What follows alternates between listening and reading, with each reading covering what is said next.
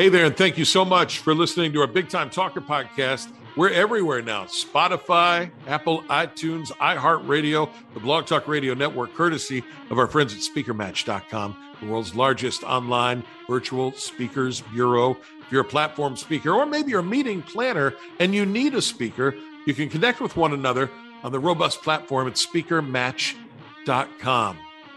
How many of you have been to a Broadway show?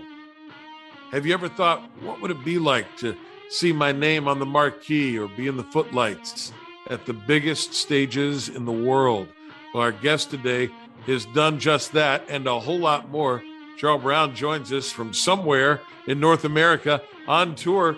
Charl, thanks for being here. What an amazing career you've had. Thank you for having me. when you were a kid, was this something that that you dreamed about? I mean, where where did all this take place? It actually was. It became my first real dream was to be on Broadway. I um I grew up singing in church, so I've always had a love for music from a very early age. Um, but in the eighth grade, I um, got into the San Diego School of Creative and Performing Arts. Now, at that time, the school was fourth through 12th grade. So I had, I was on the waiting list for like three or four years. And I finally got in in middle school. And um, the very first semester, I cast in my first, you know, uh, main stage musical where the whole school can audition. And that was a production of the musical Annie. And I will never forget the feeling I had just sitting in that theater and being introduced to the likes of Broadway theater, and being on stage performing in that way, I was bit by the bug and I am still suffering all the symptoms. Charl Brown is our guest today. He's a member of this incredible touring group called the Doo Wop Project. We're going to talk about, uh, as well as does a, a, solo show called Smokey and Me. It's his tribute to Smokey Robinson, we portrayed in, in Motown the musical. So you grew up then in San Diego. Um, were your parents uh, or your siblings involved in music or theater at all? How did this come to be? Yeah, so my my um, parents are not that musical. However, my dad um, did have his own little a cappella group um, because you know he was coming of age when doo was first coming out. So I did have that history and love of music in my family, and my my mother sings in the church choir. I don't think that she would ever consider herself to be professional, but she does lend her voice to songs um, when it's in a choral, you know, group.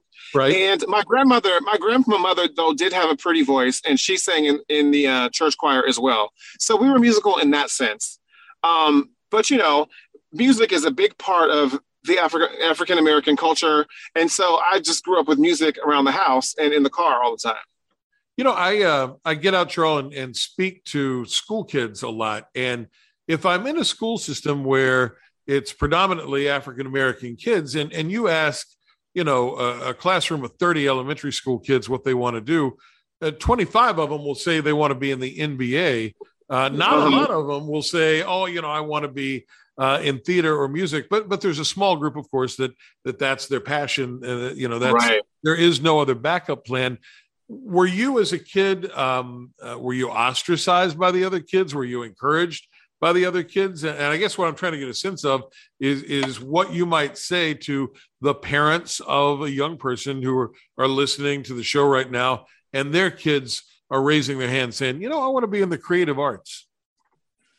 So, what's interesting about my story is that I actually come from a very athletic family. My father, to this day, is actually a high school football coach um, at Morse High School in uh, San Diego, California.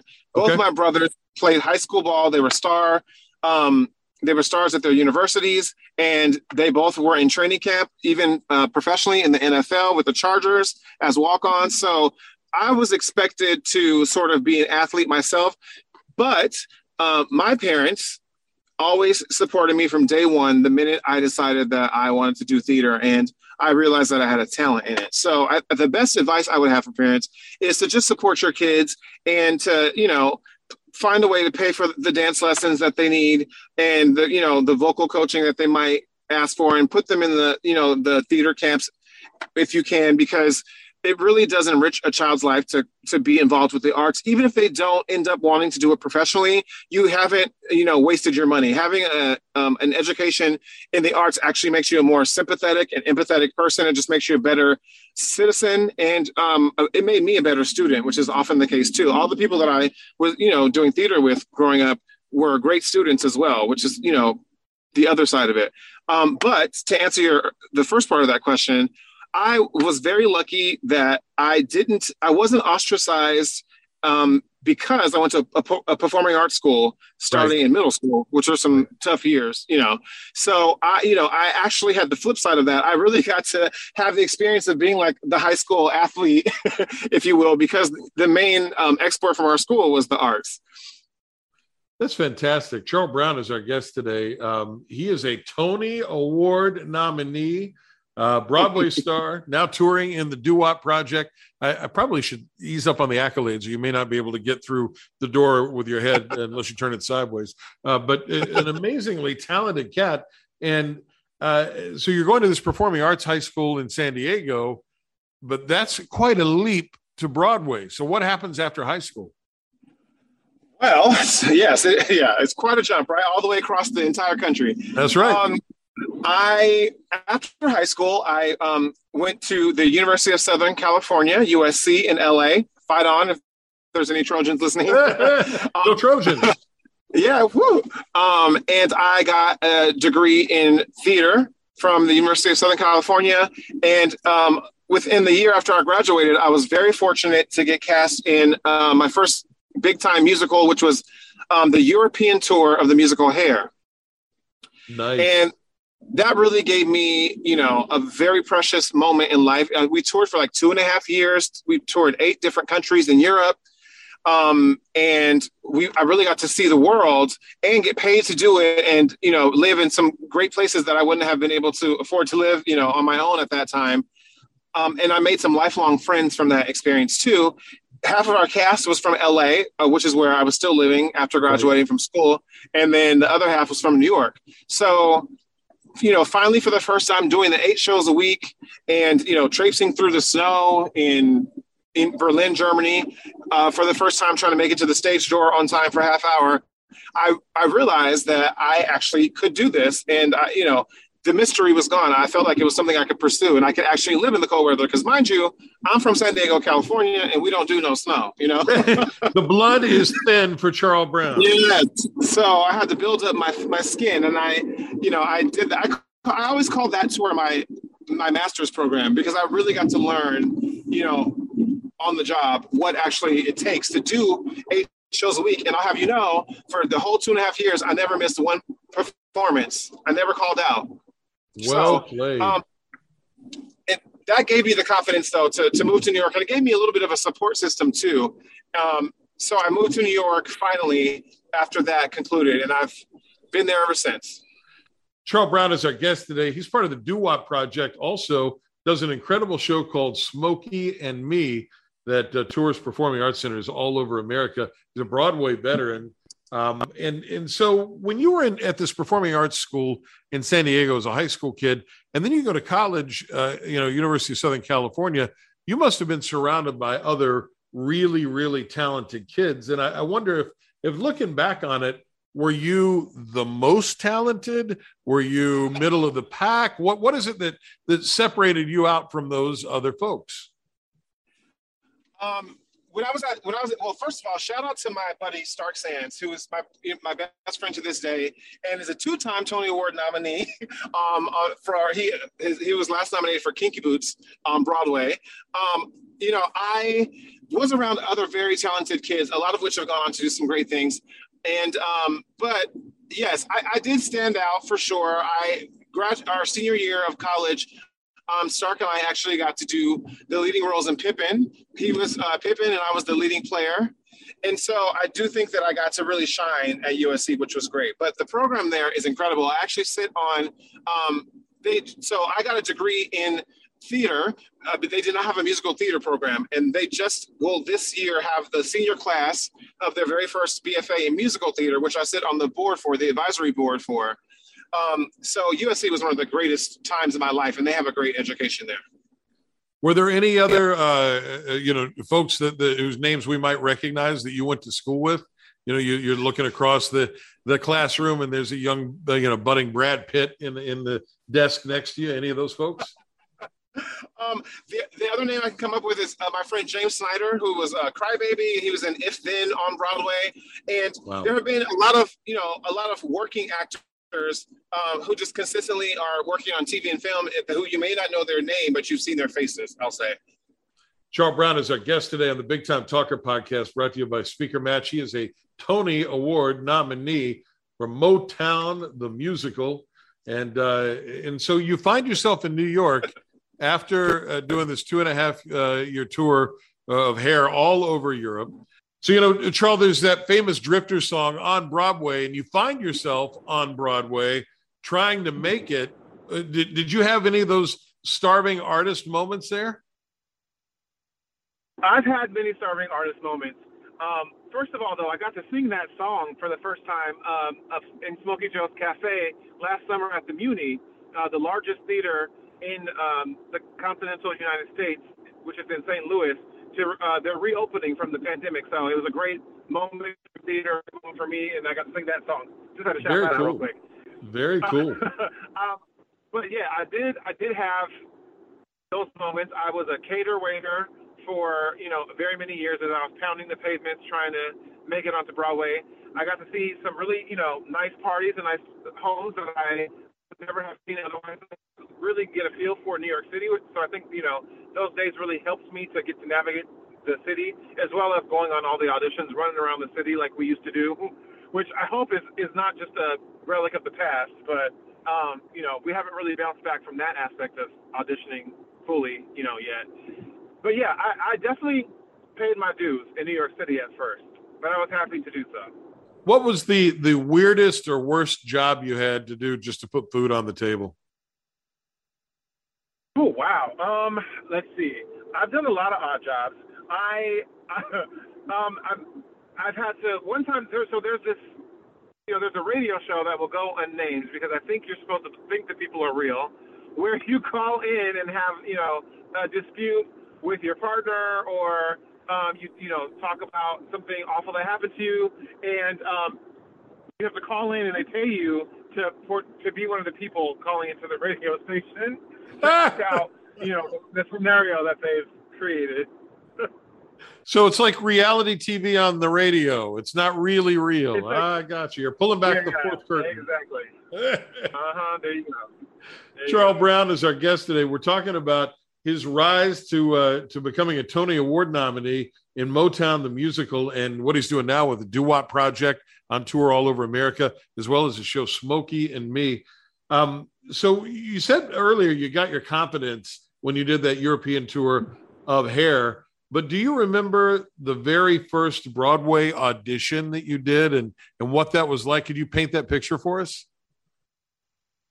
Oh wow. Okay. Well, you know, I guess my first, the, the first Broadway auditioning, you know, process, we'll say that I remember is was actually ironically I was still living in LA at the time, but I, you know, was and I was auditioning for, I kept getting called back for Rent, um, back when it was on Broadway, and I just I remember, you know, all the times that I that they called me back for that. I never did it on Broadway, but I auditioned quite a bit. and and you said that Rent, auditions uh, haven't really come back in New York City yet. Do you guys do most of your auditions now uh, via Zoom as opposed to in person? Is that what you mean by that? I, yep, I will say that nine times out of ten, it's me and my ring light in my living room, wow. auditioning for a show. And I've even booked work from my living room. Uh, I booked a commercial uh, from my living room. I've had call Zoom callbacks. Um, I, you know, there have been times where I've had callbacks in person, but you know, those have been few, few and far between still. How do you how do you make that in person connection with someone when they're just on the other end of a screen somewhere? I, I would think that would be really hard when when you're really trying to demonstrate what you can do. Yeah, especially in theater. You know, the, the answer is, Burke. Unfortunately, you don't. Um, but I just think that it's something that the industry has, you know, needed to uh, needed to sacrifice. Um, and still, you know, to be safe, it's it's the safest measure. But I will say it's not the best way to cast theater. I don't think. And so um, that's why a lot have have started moving back to having in person, you know, uh, you know, not first meetings generally, but like callbacks at least because you you ha- you have to meet someone in the room if they're going to be doing live theater. Um, so I enjoy when those happen now because they're a treat. But you know, it doesn't. The chemistry isn't the same, and so I feel like we, you know, unfortunately, we've all suffered a little bit from that.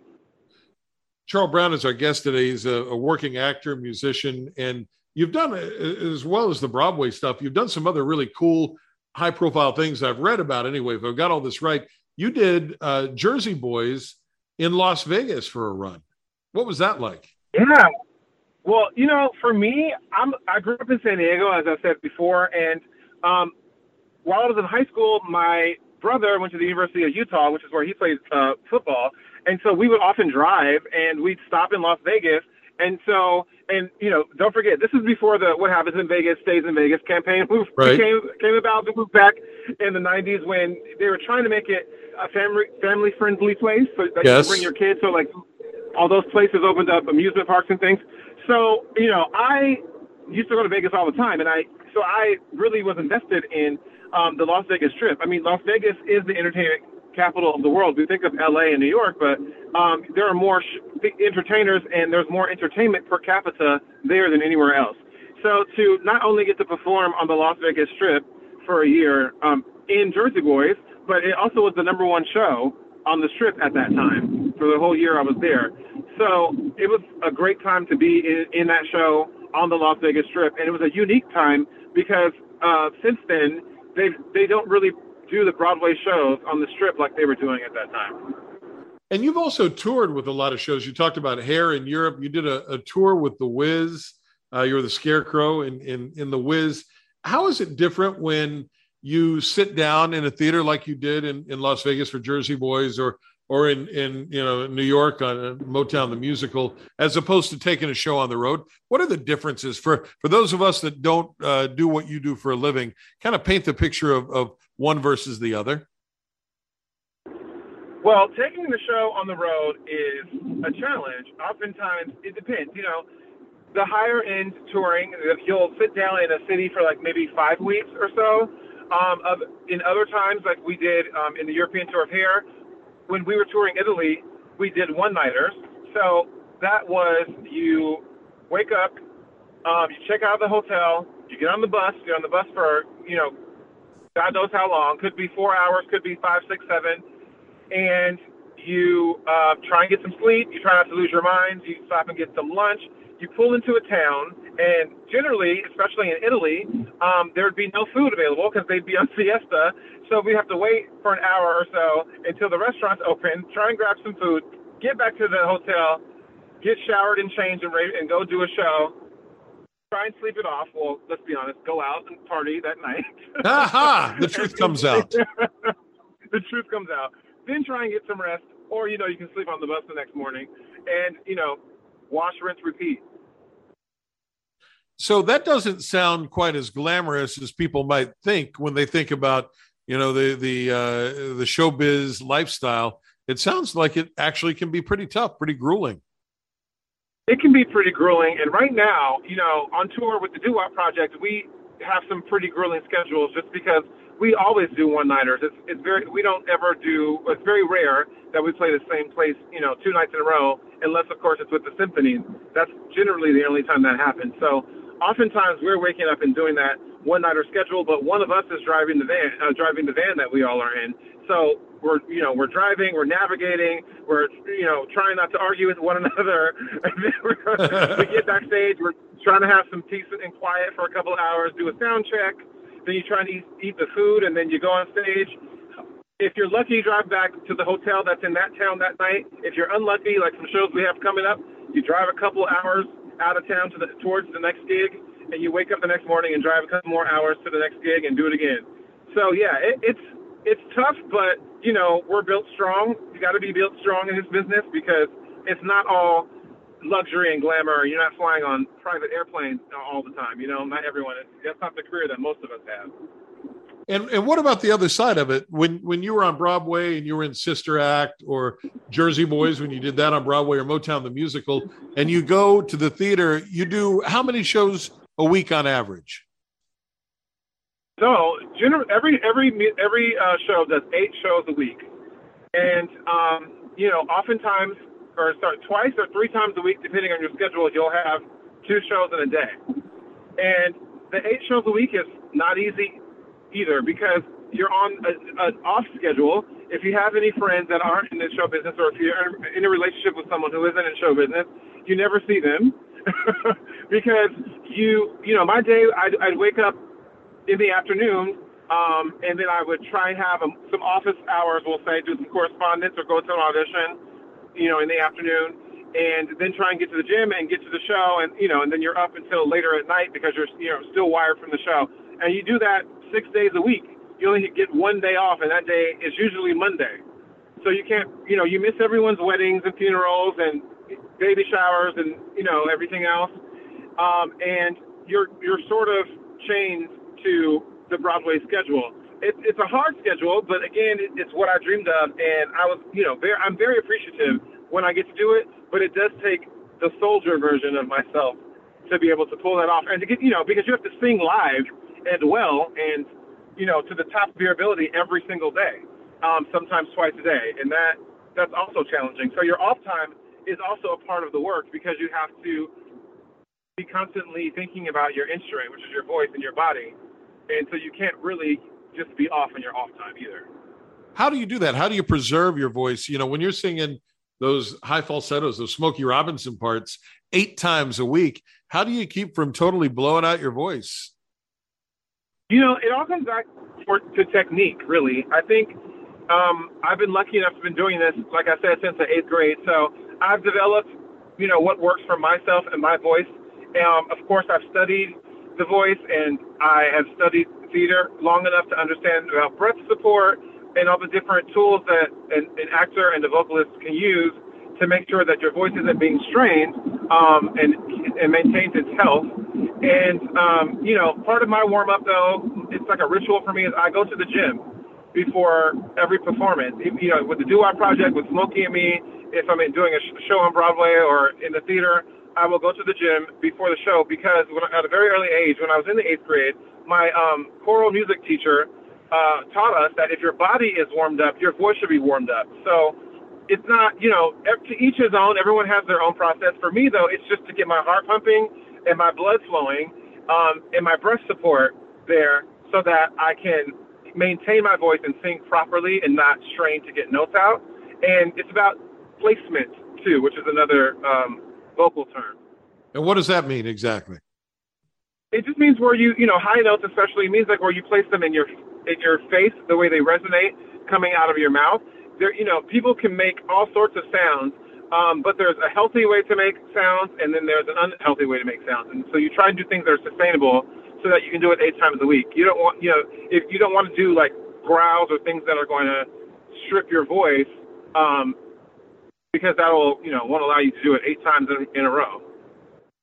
Things so like guys that. like uh, uh, James Brown or, or, other great soul singers, uh, you know, Eddie Kendricks, or David Ruffin is a good example. Uh, uh, how did they do that? How did, uh, when you talk about the growl on a repeated basis yeah. without just, you know, destroying your voice? Well, we just call that a good old sanctified church growl.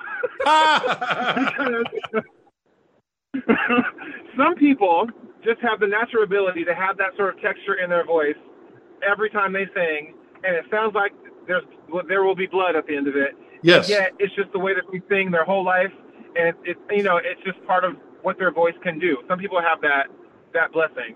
Um, others of us do not. So I I can't put that sort of stank on every every time I sing something. But if I'm in, if I'm in the recording studio then I can, you know. But to do a show on Broadway, you have to be mindful of those sort of things um, as to not wear out your voice. Charl Brown is our guest today on the Big Time Talker podcast, part of the Doo Wop Project. You've probably seen their TV special on PBS nationwide. He's also part of the show Smokey and Me. Uh, he's a touring musician and a Broadway veteran. So, when you do these live theatrical productions, there are no do-overs. There are no retakes like you have in television and the movies. Oh no.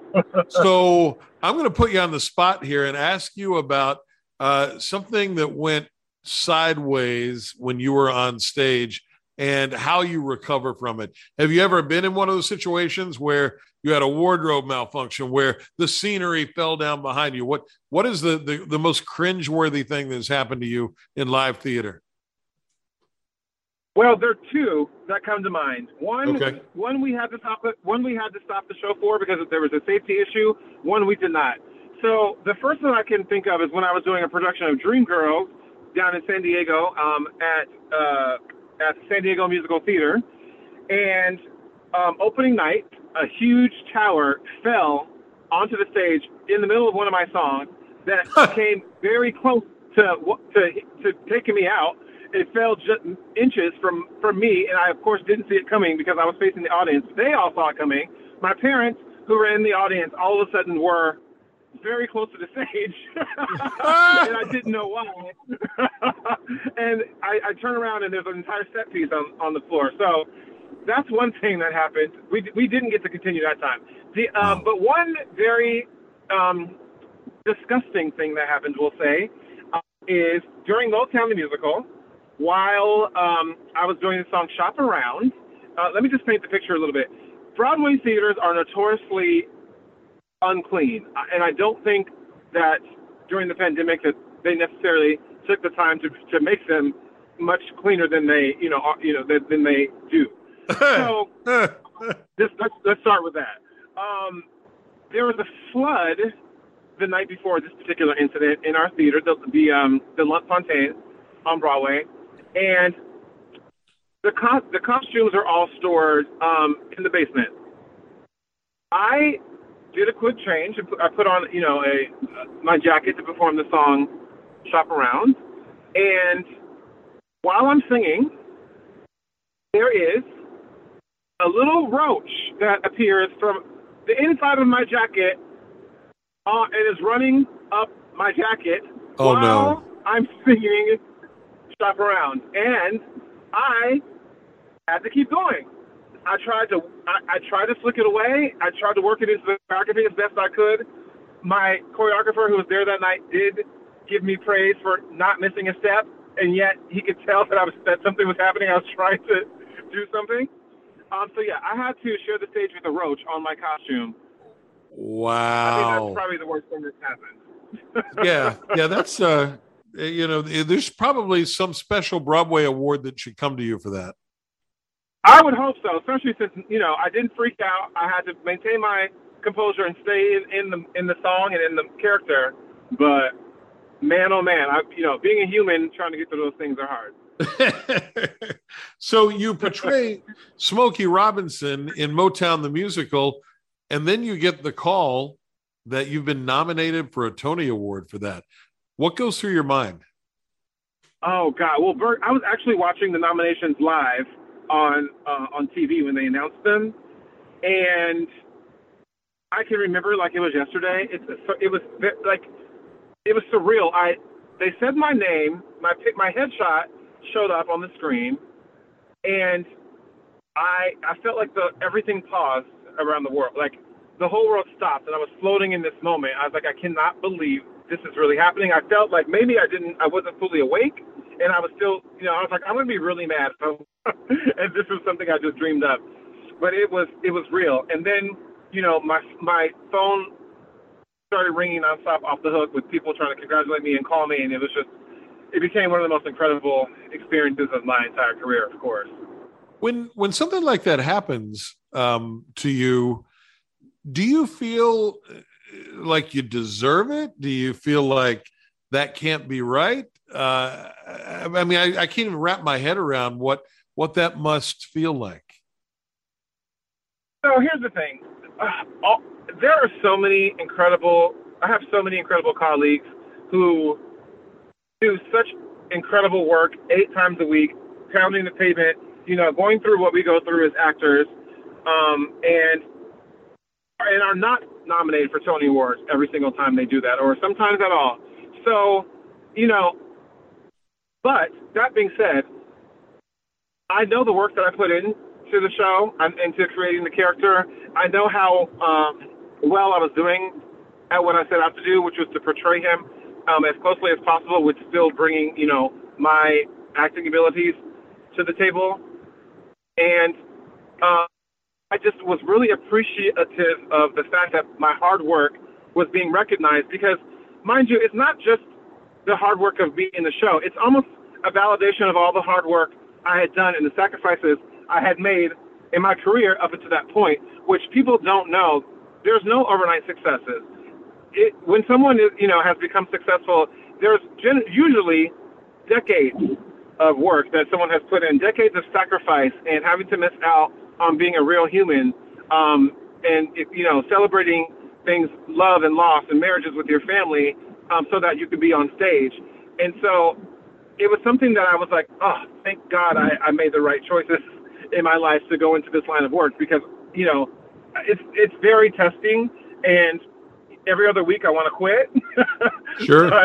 it just it just won't let you know it doesn't let me go. It's it's in my soul and in my heart, and so to be validated like that by my peers and by my industry, um, it, it, I truly knew what it meant though when they say it's an honor to be nominated because so many people go throughout their careers doing brilliant work and are not or are much later in their careers in life, and so it it was a much needed confidence boost and it also was a validating uh, moment in my life, and I you know was I'm still to this day just cannot believe that that happened. I wasn't expecting it to happen. I was like, there's no way. It was my first, you know, lead role on Broadway. I was like, there's no way they're going to nominate me. Um, and sure enough, they did. When you do these musicals, for you personally, is it harder to to learn uh, the songs? Is it harder to learn the dialogue? Is it tougher to learn the dance steps? I mean, there's a lot of memorization that goes into something like this, a mind blowing amount for someone uh, who just comes and and we see the end product, right? We see this this two hour show right. with great sound and lights and and movement, but uh, what what is the toughest part for you to to to get down?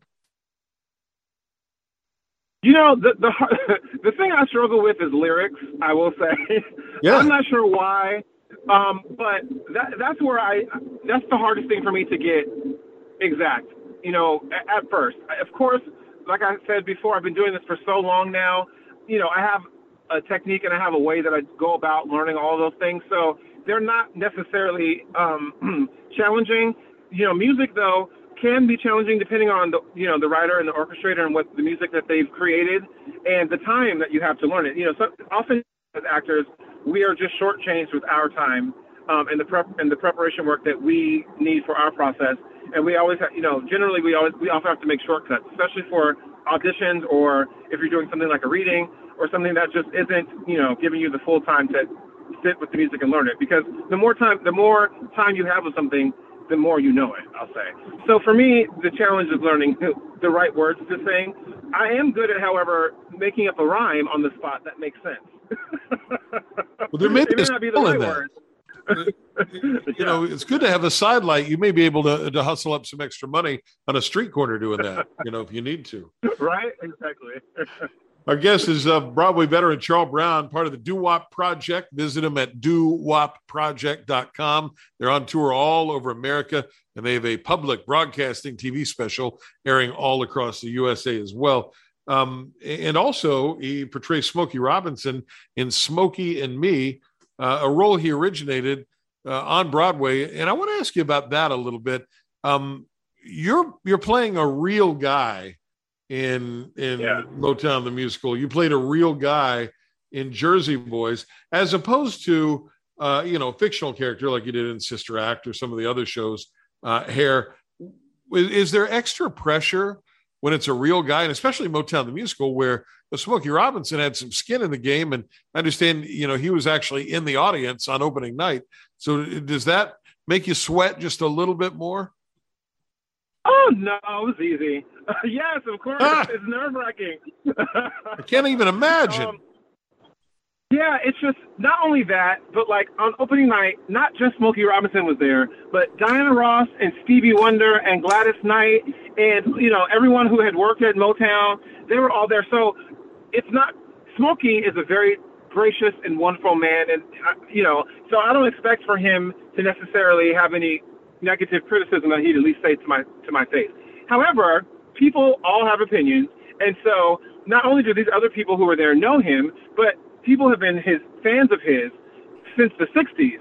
And so, you know, if they're fans of music like I am with my artists, you know, so there's a lot to live up to when the person is a real person that you can be compared to, and someone who is as beloved and as unique as Smokey Robinson. If um, you said everyone has an opinion, whose opinion yeah. matters to Charl Brown, though? Um, as an actor, my job is to portray the story that the producer and the director have set forth. And, you know, I take my direction and my notes from them only, from my director only. Um, so, you know, it really matters that the, I am giving the performance that the director has in their vision.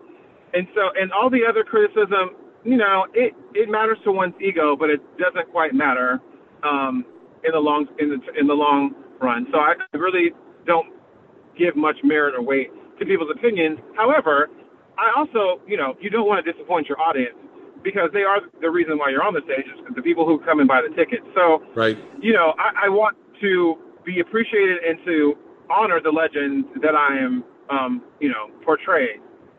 So, I just I just try and do my best whenever I'm on stage, and I try and be proud of what I've done. Did it weird you out when you met Smokey Robinson for the first time? Because I'm sure you had you know, I, am guessing, maybe I shouldn't be sure, but I'm guessing you watched a ton of video on him so that you could get his mannerisms oh, yeah. down. And, you know, you listened to all the Smokey Robinson and the Miracles oh, uh, yeah. records. So, so did that kind of weird you out when the real cat shows up at your, your backstage door? It was just surreal. It was really surreal. And I got the chance to meet him. Um, so before the Broadway production came about, we did two workshops of the show in the city um, the second of which we had a presentation for, just like you know, excerpts from the forthcoming Broadway show um, for the press, basically, and investors to come and see. And Smokey came to bat because Berry Gordy, who is Motown's founder, which right. you know Smokey Robinson basically co- co-founded with him, he was our producer um, and book writer. So, um, and Smokey and he are best friends to this day. So he came to check out his best friend's, you know, new project, which was about himself and his life and times at Motown Records. So he came before we had the the full Broadway show to come see that presentation, um, and we, I, I will never forget.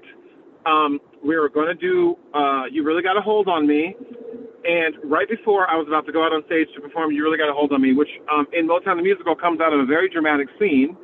Um, I was told that he was that Smokey was there in the audience now we were at a rehearsal at this point. This was before the presentation, and I was like, "Okay, Charl, this is what you're built for. You just got to go out there and do it." Mm-hmm. So I went out there and I, I did it, and, and immediately after that, we took a break. Smokey came on the stage, and I got to meet him right then and there, right after performing as him, uh, and it was surreal. I, I was like, I cannot believe that this moment is happening right now, and I'm just saying, you really got a hold on me and here I am standing with the legendary Smokey Robinson. What did he say to you? Do you remember? He was like, "Good job, man. You know, that's he was, he was,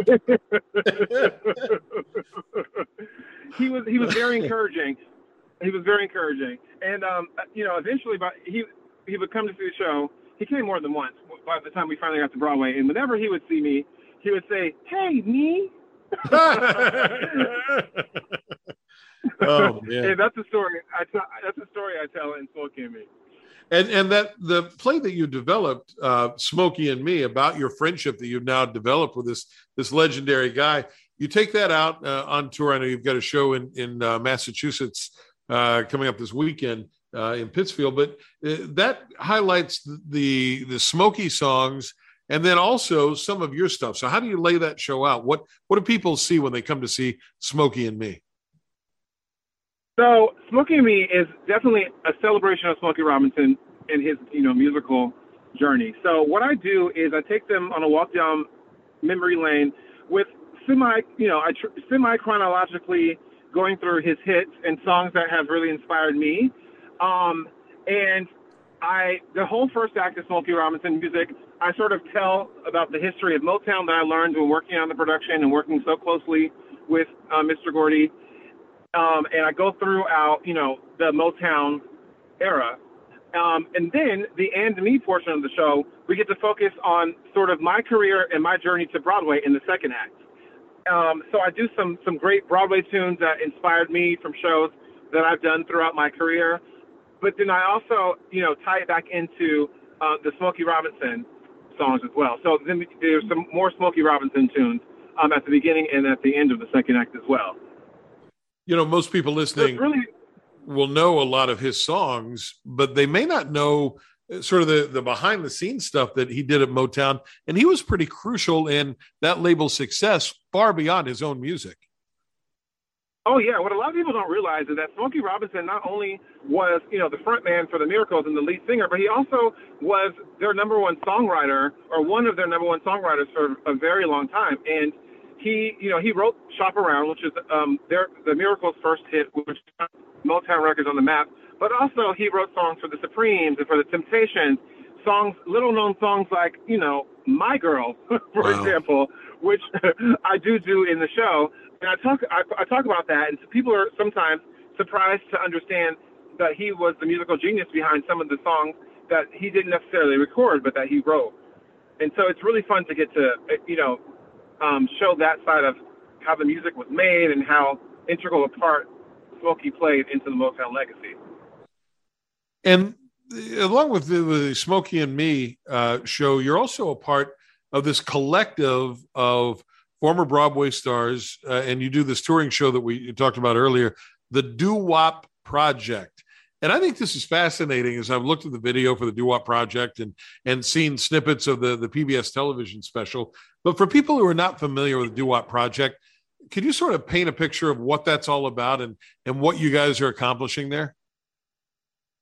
Yeah, so the Doo Wop Project is five guys who uh, we all met on Broadway during Jersey Boys. And at that time, we were like, you know what? As a side hustle, we thought we would put together a vocal group so that we can, you know, when we're not working in, on shows, we can go out and tour and put some food on our tables that didn't involve, you know, waiting tables necessarily, but we could actually go out and be performers right. elsewhere. Um, so we we got together, and when the group first started, I actually was a sub in the group, and we we made it. I became an official member back in 2014 when Motown the Musical came along. Um, but uh, it's five guys who did Jersey Boys, and then uh, Motown the Musical and a Bronx Tale. So we all have, you know, very, um, we have very long resumes, each of us. Um, we've all been on Broadway in multiple shows, and we're bringing this, the sound of those shows into our performance. And we thought we would just, you know, what what did it sound like? What what music inspired the artists like Smokey Robinson, like Frankie Valli, um, like Carole King? What what kind of music were they listening to when they were growing up? And we, you know, we're like, oh, well, we should do doo wop. So that's how um, the doo wop genre became part of it. But then we knew that it was going to be more than just us, you know, recreating doo wop hits. There's there's a different spin we could put on things. Our bass man Dwayne came up with the term um, doo-wopified, and so we also put a doo wop spin on pop songs and songs that we grew up listening to. Um, and imagine what they might have listened sounded like if we were performing those songs back in the 50s and 60s. And then we also doo-wopify Broadway tunes because, of course, that's where we're from. Uh, where it all started for each of us as vocalists, and uh, you know, so it's it's really uh, love and a celebration of doo-wop music uh, and pop music in general, and early rock and roll.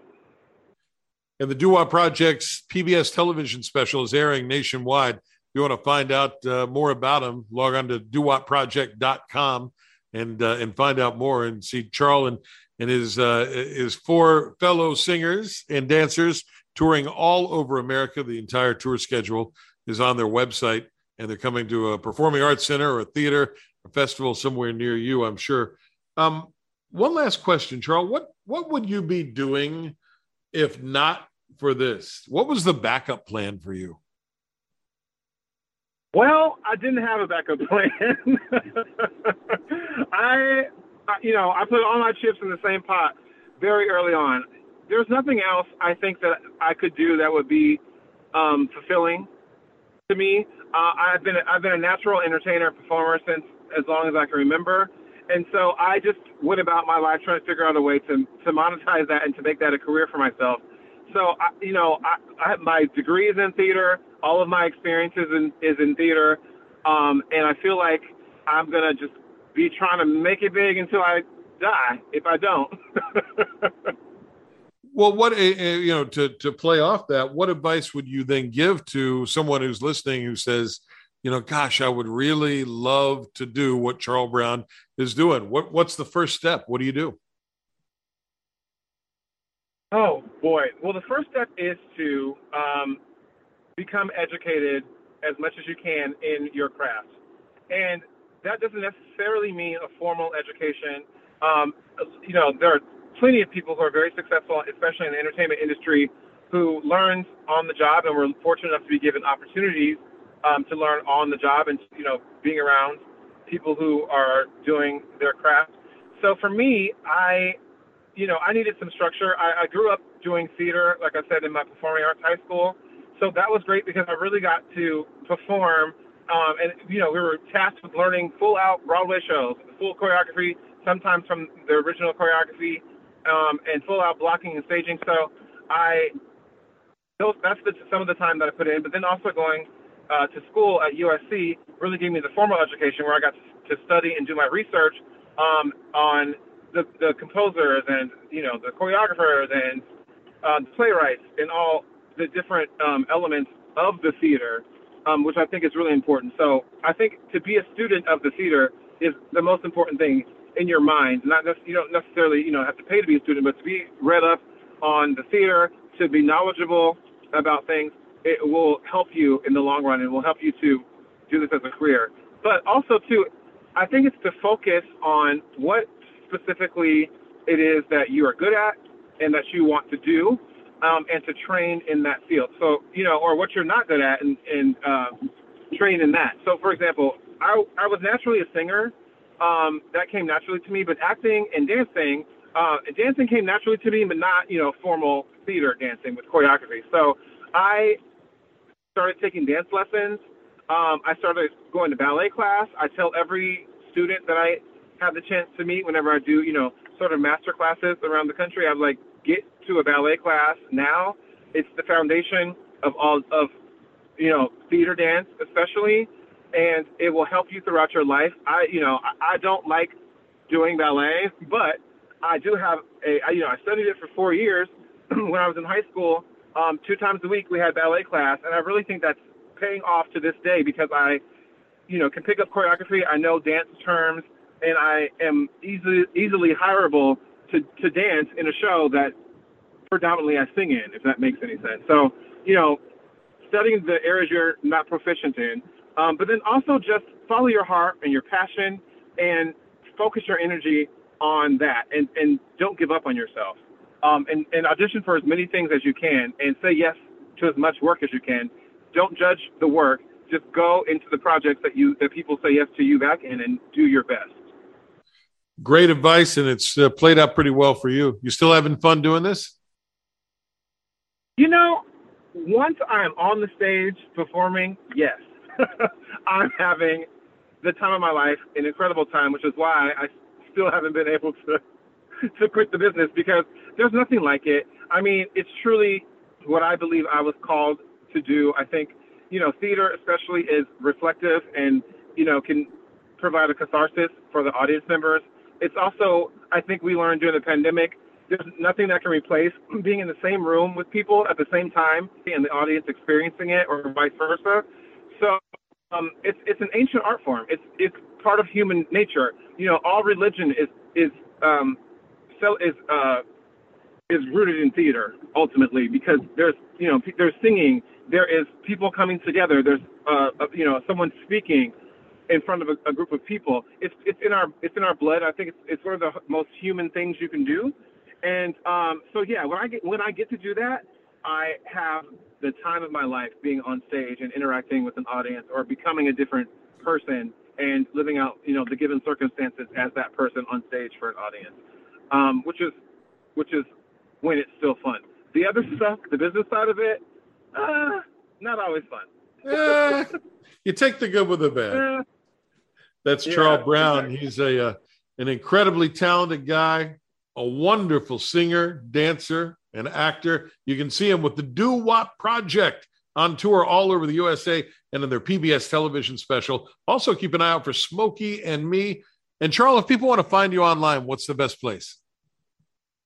Uh, the best place to find where the Doo Wop Project is going and, and uh, are going to be is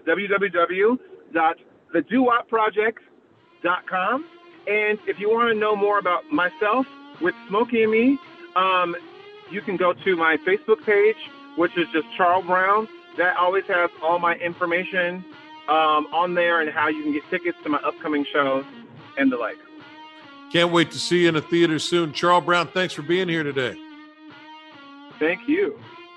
That is Charl Brown, Broadway vet and Tony Award nominee on the Big Time Talker podcast, brought to you by SpeakerMatch.com. Hey, thank you so much for listening. Wherever you go, whatever you do today, make it a great day. Thanks for being here. Bye, everybody. Okay, round two. Name something that's not boring. A laundry? Ooh, a book club. Computer solitaire, huh?